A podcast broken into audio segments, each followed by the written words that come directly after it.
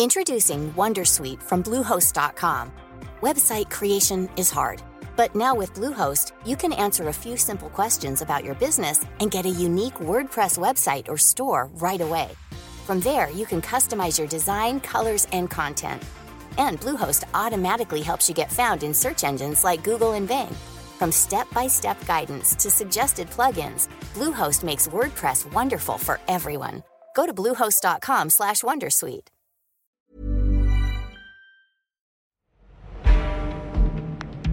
I'm bored of Boris Johnson and I would like the committee to stop investigating him so that we can stop ever having to hear the words Boris or Johnson in conversation again.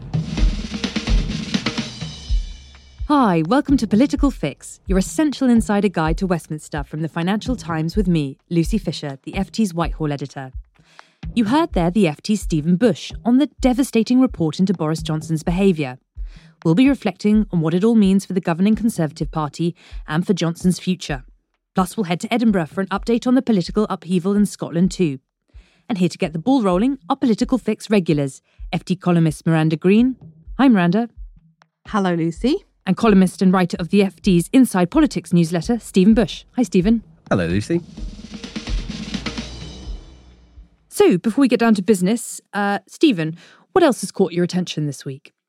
So I'm going to cheat slightly. In the the other thing that's happened this week is the the death of Glenda Jackson, uh, double Oscar award winning, Tony award winning actor, but of course also a Labour MP for 20. uh, years. And so I, I rewatched actually one of the first sort of major parliamentary controversies I had to cover, which was her speech in the um, tribute to Margaret Thatcher and Glenda Jackson doing this wonderful sort of bit of commons theatre, essentially, you know, doing this very powerful, whatever one thought of the content, very powerful delivery, which ended with this peroration of a woman, but not on my terms. So I rewatched that uh, upon hearing the news, and it's um, yeah a brilliant House of Commons moment still. So I'm sort of tempted to try and kind of wrestle in a Ken Russell manner with Stephen over wanting to have Glenda as my own moment of the week because I do agree with you. Listening to her in the chamber when she was in full flood was just the most incredible experience. I mean, that voice had so much power, you know, and we're all used to dealing with politicians who like the sound of their own voice. But boy, was that an amazing thing to have in our parliament, you know, so she'll be much missed. I was going to have a, a slightly, you might say, lesser figure as my moment of the week. Go I on. always love it when minor characters in politics are suddenly sort of catapulted into the middle of a big story. And of course, with the Boris Johnson Privileges Committee report, one of the senior Tories on there, Sir Charles Walker, in a in a way quite a senior backbencher, but not a household name. But I was reminded of his weirdest moment of fame, which was in lockdown. He was an opponent of lockdowns. And in March 2021, he decided to start a protest that was utterly surreal. He was filmed with a pint of milk, because you were allowed to go out for essentials, saying, For the next few days, I will walk around London with a pint of milk on my person, because that pint will represent my protest. And there may be others who will choose too to walk around London with a pint of milk on their person as well. Utterly surreal, utterly bizarre and not really delivered with Glenda Jackson's aplomb, but there we are. Well, that's great. And I'm sure we'll get on to the other uh, members of the committee. For me, my moment of the week was on Thursday when the new Defence Procurement Minister, and I swear they must have had about four in the past year, finally came to the House of Commons um, to give an oral update on a report by a KC into the Ajax armoured vehicle. Now, stay with me because this is uh, just an absolutely symbolic uh, example of MOD procurement gone wrong. It's an armoured fighting vehicle that was supposed to enter service in 2017. It has already cost 5.5 billion pounds. And in the trials uh, in recent years for this vehicle, it suffered problems with noise and vibrations that meant the soldiers involved in the trials had to be discharged uh, from the military altogether with hearing problems. So it's had real world uh, effects on individuals and their careers in the army, and it's just been catastrophic. So finally, we heard this week uh, about the systemic, cultural, and institutional problems at the MOD that have led to this um, colossal cock up of procurement. But uh, as ever, the minister insists the programme has turned a corner and that we should see all 589 vehicles in service by 2029. So let's see. It kind of puts one's own errors into perspective, does it not? Uh, well, quite. Let's move on to the much anticipated Privileges Committee report into Boris Johnson. It finally dropped 14 months after the probe began on Thursday morning. We're recording just a few hours after that. Here's a flavour of how we got here and the reaction. I'm here to say to you, hand on heart, that I did not lie to the House. When those statements were made, they were made in good faith and on the basis of what I honestly knew and believed at the time. Boris Johnson is not only a lawbreaker but a liar. He's not fit for public office and he's disgraced himself and continues to act like a, you know, pound shot Trump in the way in which he tries to discredit anybody who criticises his actions. I don't think this is a good report. I think it's fundamentally flawed.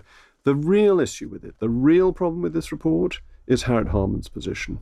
If you have judged it before you become chairman, you ought not to take up the chairmanship. Well, there's a lot to unpick from this report 108 pages, uh, 30,000 odd words. Um, Miranda, even for us seasoned Westminster watchers, this report was even more damning than we expected, wasn't it? Yes, it was. And I think what's been interesting about it has been the willingness of the committee and all members of the committee, which is, of course, conservative dominated, to really leave no holes barred in their condemnation of a former prime minister. It's ended up with an unprecedented sanction of 90 days suspension. And also the language used and the extent of the uh, unified condemnation did take everyone by surprise, I think. And the problem with uh, the Rees-Mogg attack on the committee, which we heard there, Yes. is that it tries to persuade people that because the chair of the committee, Harriet Harman, is Labour, that this in some way is kind of party political bias, whereas this is a cross party conservative dominated committee, which is there to make sure that Parliament can do its job properly. That's why it's called the Privileges Committee. It's trying to make sure that Parliament can operate in this unique way. And if people mislead Parliament and knowingly lie to their peers, not peers and House Lords, but mm-hmm. other MPs, then the executive can't do its job properly and it can't be held to account by the Commons.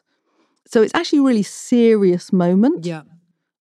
And, you know, Boris Johnson's kind of Praetorian guard of loyalists like like Rees-Mogg have tried very hard to kind of pick off individual members of the committee to see try and say that they're compromised in some way and also to say that it has political bias, but it's pretty hard to do at this point. Um, how that develops next week, I think, when it goes before the whole House of Commons, will be quite interesting to see because there are rumours of some Tory MPs actually staying away rather than actually being put on the spot. Yeah, and I think that's being actively, um, if not encouraged, then certainly facilitated by the Tory whips who are handing out slips, which is um, permission to skip the Commons to any MP on Monday who wants to go and campaign in one of the by election seats. So uh, I think that is an option that, that might be taken up. Stephen, let me recount the five counts that have led to these repeated contempts as Boris Johnson has been found guilty, just so I can feel like I have put to good use reading all uh, 108 pages of this report and to remind listeners that Boris Johnson was found to have lied to MPs, lied to the committee, to have breached the confidence of the committee when it passed its draft findings to him last week, to have impugned the integrity of the committee, and to have been complicit in the abuse and attempted intimidation of committee members. Now, all that said, Stephen, there is some concern that this 90 day suspension, the longest uh, suspension uh, handed down to an MP since 1931, bar Keith Vaz, who got six months, that that is the committee overreaching. What do you say to that? I think it both is and it isn't overreaching, right? Partly because the 90 days is very much a kind of, yeah, it's sort of like a slightly unedifying, you can't fire me, I quit style sanction, in that he would have got enough to trigger the mechanisms of the Recall Act, so more than 10 parliamentary days. Um, he would not have got 90 days if he had not already said, well, I'm taking my bat and my ball home. So I would say the 90 days is slightly performative, but equally, then I do not believe for a moment that any of the people who've said to me, oh, you know, I, I agree with this, but I think the 90 days is too far, would not have found another oh, but I think X is too far. Because if you're a Conservative MP and you are thinking about your own future, your own position within the party, Mhm. and you think it's in your interest to leave some space for yourself to not have said, yeah, he's awful and I'm glad I'm, you were going to find something that they'd done that didn't meet your standards. And the 90 days is, is it, right? That That's the Mhm. thing that it's going to be. It's literally a conversational compromise, Yeah. isn't it? And no more than that. Yeah, that's the thing. If it weren't 90, it would go with 30. If it weren't 30, it would be like, well, I think that footnote was a bit mean. or, you know, oh, I think Harriet should have recused herself or she shouldn't have sent those tweets saying he'd lied. Or, But actually, in many ways, the number of days is irrelevant because we all know that anything over 10, he would have been recalled. We know, given the opinion polls and the fact it is a fairly marginal seat on its current boundaries, then he would have lost it, right? So, in some ways, the 90 days is just theatre. It's just MPs grasping at straws. Yeah, I'm certainly struck by some Tories I've spoken to um, very much admitting privately, obviously, that they are worried about the membership, the activist base that they rely upon when it comes to the general election being largely very pro Boris. And now there is this splinter group within the party, the so called Conservative Democratic Organisation, which is literally all the Johnson loyalists, um, many of whom would like to see him um, return to Parliament, even retake the helm of the party. So I think some might use that get out of jail free card on Monday to avoid the vote, just to avoid being seen to endorse the report. But Miranda, Stephen makes this point about Harriet Harman's tweets. You know, Boris Johnson's made a big point of, you know, the chair of the inquiry having expressed prejudice towards the very matter being investigated. And if we just remind listeners, Harriet Harman is only chair of the committee for this particular investigation because um, the usual chair, Chris Bryant, he recused himself for doing basically exactly the same thing, having already commented uh, and made clear his view on the matter to be investigated. So Johnson has a point here, doesn't he? Well, I think there's a sort of spectrum because it would have been quite hard to find somebody that senior who hadn't expressed any opinion at all on Partygate. But let's remember that the investigation and the report from this committee is actually about whether he misled Parliament, not about the parties themselves, as it were. But I do think it's important to remember Harriet Harman standing down at the election. Lots of the other MPs on this committee are actually standing down at the coming election. They're very senior in all of the parties that they're drawn from. And Harriet Harman, the mother of the house, the role of the committee is actually to defend Parliament. And so, in a sense, I think it's fair enough for them to actually have expressed an opinion about the importance of those rules. You know, I mean, I, I sort of go back to my earlier point. It's true, you know, as, as Stephen said, there have been other sort of egregious cases of crimes and misdemeanors. But for a former prime minister to be censured in this way and to have san- sanctions this serious against them for something that happened while they were in office, while they were occupying number 10, this is a really, really unique situation historically. Um, and so Harriet Harman, you know, in that position as a very senior, reti- about to retire MP, I think is an appropriate person to defend the way that Parliament should operate. And Stephen, just while we're on the subject of members of the committee, um, something kind of buried in this report is that they are going to write another special report on the attack they came under from other MPs. Now, they don't name anyone, but we know the people they're talking about the Johnson ultra loyalists, Jacob Rees Mogg, Andrea Jenkyns, uh, who called this a kangaroo court. There are a handful of other MPs and peers. Um, do you think it's right that the Privileges Committee is saying uh, essentially that it shouldn't be criticised while the investigation is going on? Or is that an uncomfortable sort of stifling of free speech? Obviously, it is you know, it's an important constitutional safeguard that the committee exists to mark MPs' homework. But it's also important that whether MPs want to say, you know, well, I think it's actually still inadequate at dealing with, you know, sexual harassment. But there is obviously a difference in degree between criticizing the committee and calling it a kangaroo court, Mm-hmm. uh, which is a claim that it is very hard to see how one could substantiate. So I think, I essentially feel like if the committee were to suddenly start going, you know, 10 days for Andrea Jenkyns, 10 days for Jacob Rees Mogg, yeah, that would be an inappropriate level of sanction. But I think it is reasonable to do a subsequent report going, here's why this was not true, here's why it was not appropriate to say so. Um, but I do also um, letting the tail wag the dog here. My extreme desire never to hear the words Boris Johnson or Partygate ever again. I mean, this thing was ultimately like the majority of voters think that he lied. The majority of conservative voters think it's time that he, he goes. At this point, right, it's just it's very naughty, right? It's I'm I'm bored of it. I'm bored of Boris Johnson, and I would like the committee to stop investigating him so that we can stop ever having to hear the words Boris or Johnson in conversation again. Yeah, I must say, I strongly second that emotion. okay, so let me put this to you guys. Uh, No, but- is but there a, is there a hope that- in hell yeah. of this actually happening? I mean, he is the phoenix that rises from the ashes again and again, isn't he? He is. And I was very amused to see Allegra Stratton, his former spokeswoman, you know, who again was dragged into the whole Partygate affair at the time because of the footage that emerged of them sort of joking about lying, essentially. She she wrote saying, I don't write or talk much about Boris because it would be likely only to perpetuate a story I think most of us want to end. So, you know, even the people sort of involved in the saga know that the British public really has had enough of this. And to your question and Stephen's answer about whether the follow up of the for the Privileges Committee is appropriate, I think there's also a danger of, um, you know, boring everyone into submission on both sides. But also, you know, the COVID inquiry is going on in parallel. That's the thing that should really matter. But with both, people don't really want to go back psychologically to that time. I think that Boris Johnson and his team hoped the fact that people wanted the waters to close over the horror of COVID meant they'd get away with it. Actually, it hasn't meant that whatsoever.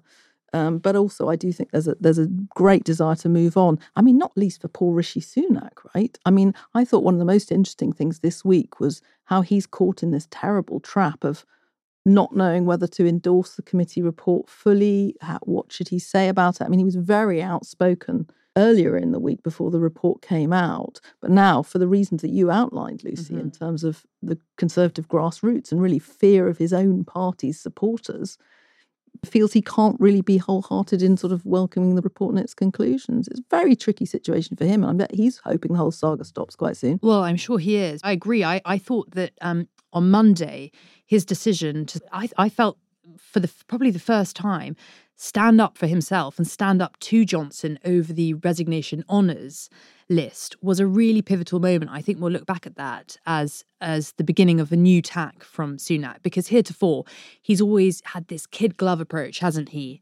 He Um, looked visibly angry. Do you he, agree? He did. And, and and I think before now, he's always been very careful to actually praise Johnson and his legacy on Brexit and his legacy on leading the international response to Ukraine.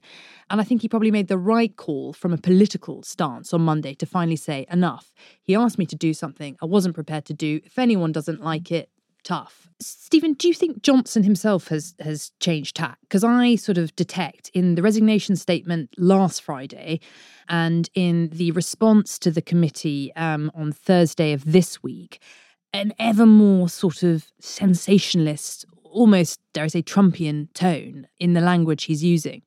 And if you'll permit me just to read a list of the way he derided the committee's report, he said it was rubbish, a lie, deranged, patently absurd, a load of complete tripe, ludicrous, preposterous, a charade, utterly incredible, artifice, willfully missing the point, and a rehash of non points.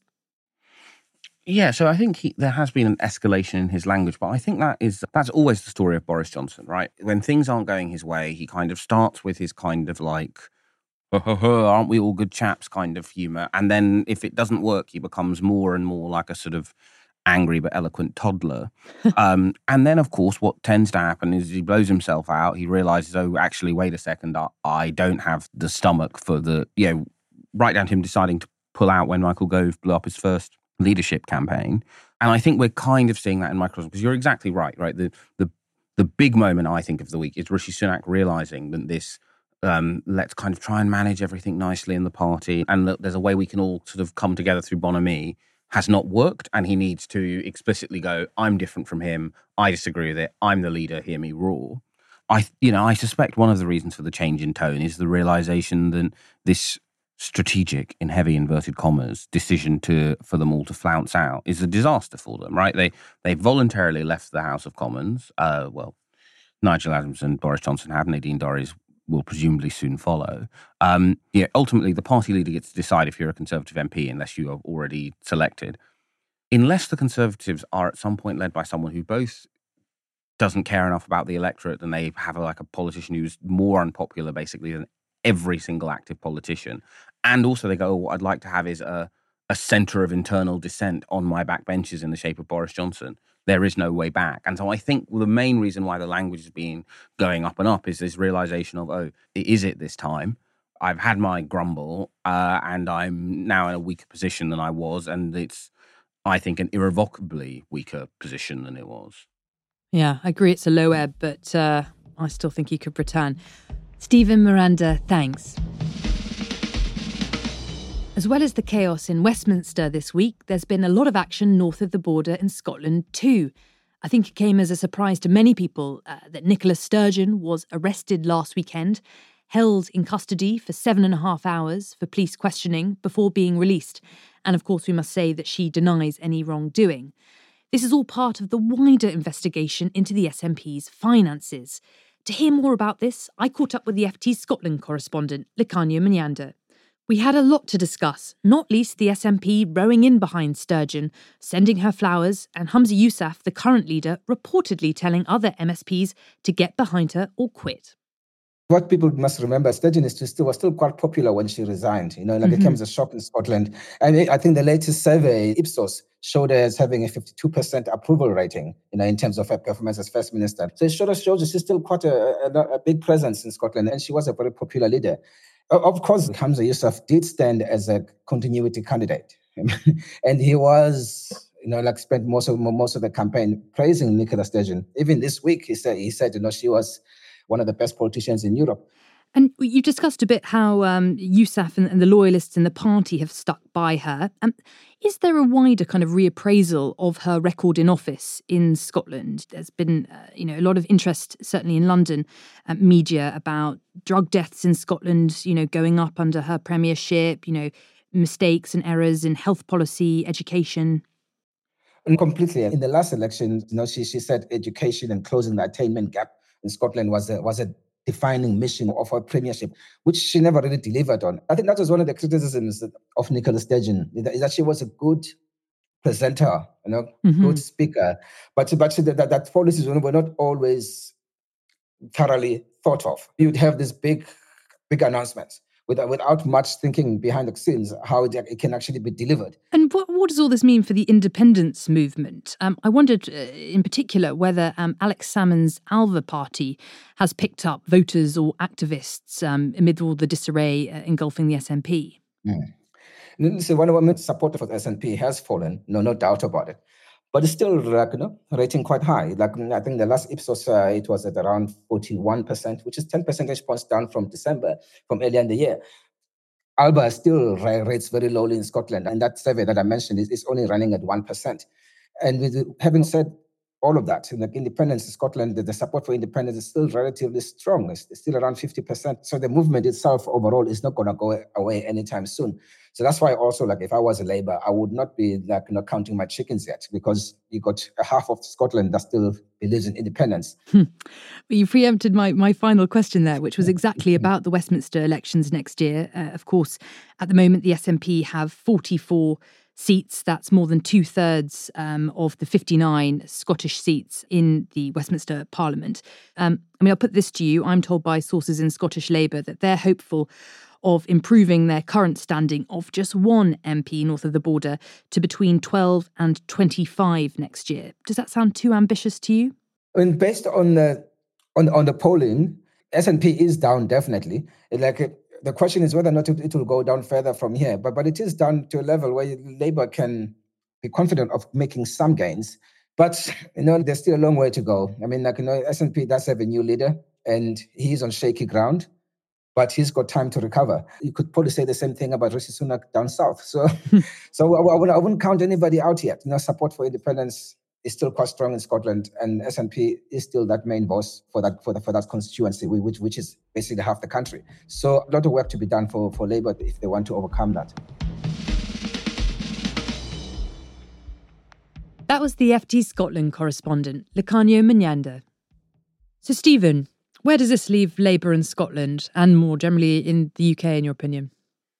Um, so I would say in Scotland, it's it's far from certain, right?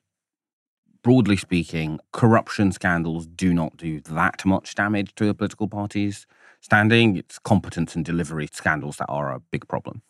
Um, in the UK, however, I think it leaves them in a much stronger position. And quite rightly, Conservative MPs can, will, and indeed already are complaining to me about this dynamic, which is that basically at the election, the broadcasters, which will, will really matter, will will prioritize what they think fits the story of the election.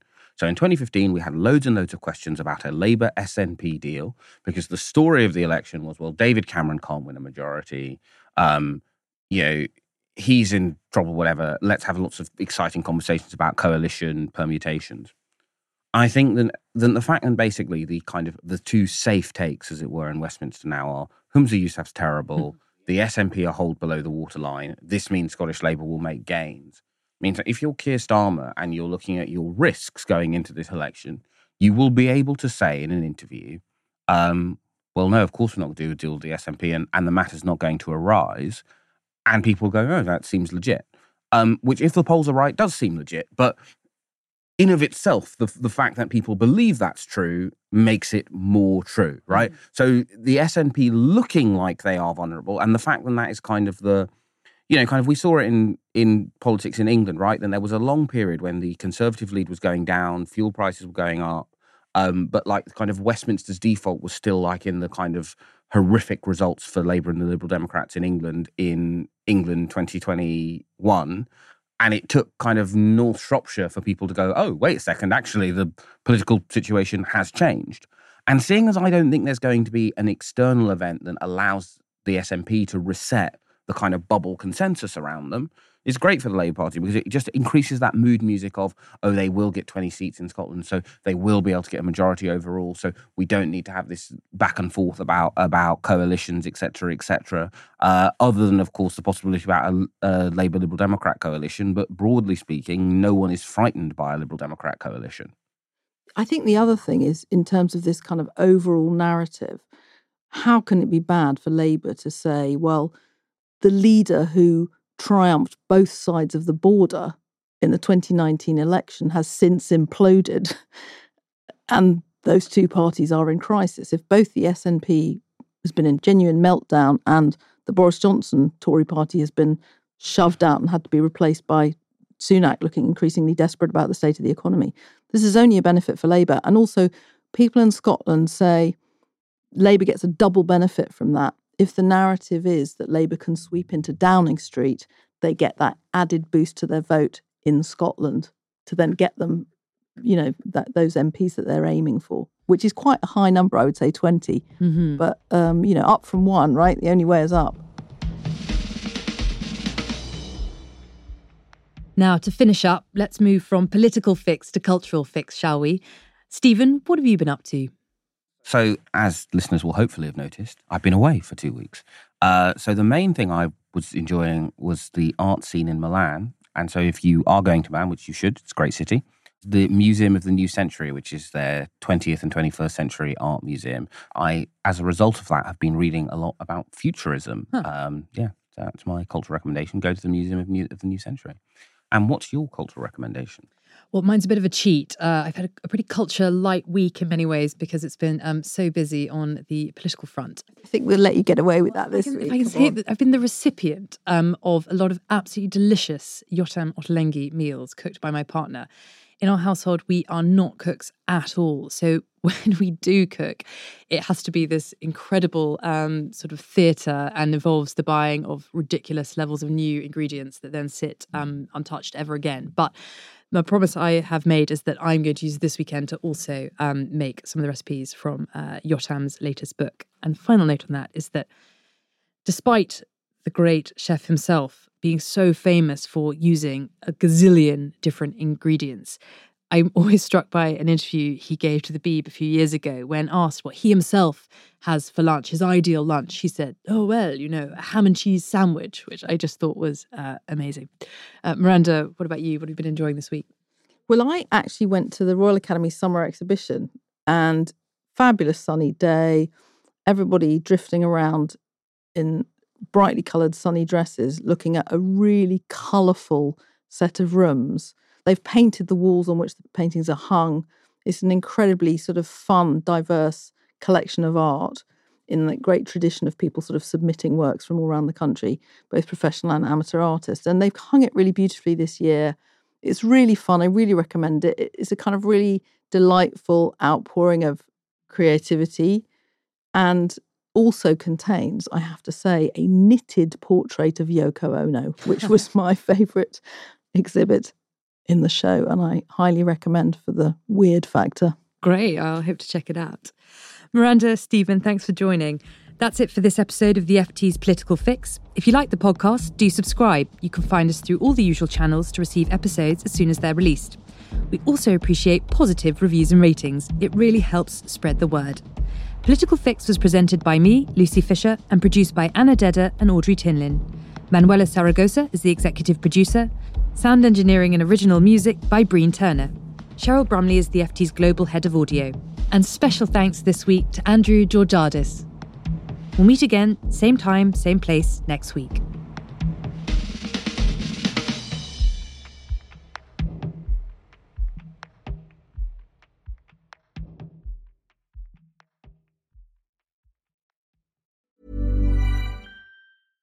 Support for this podcast and the following message come from Corient. Corient provides wealth management services centered around you. As one of the largest integrated fee only registered investment advisors in the U.S., Corient has experienced teams who can craft custom solutions designed to help you reach your financial goals, no matter how complex. Real wealth requires real solutions. Connect with a wealth advisor today at Corient.com. That's Corient.com.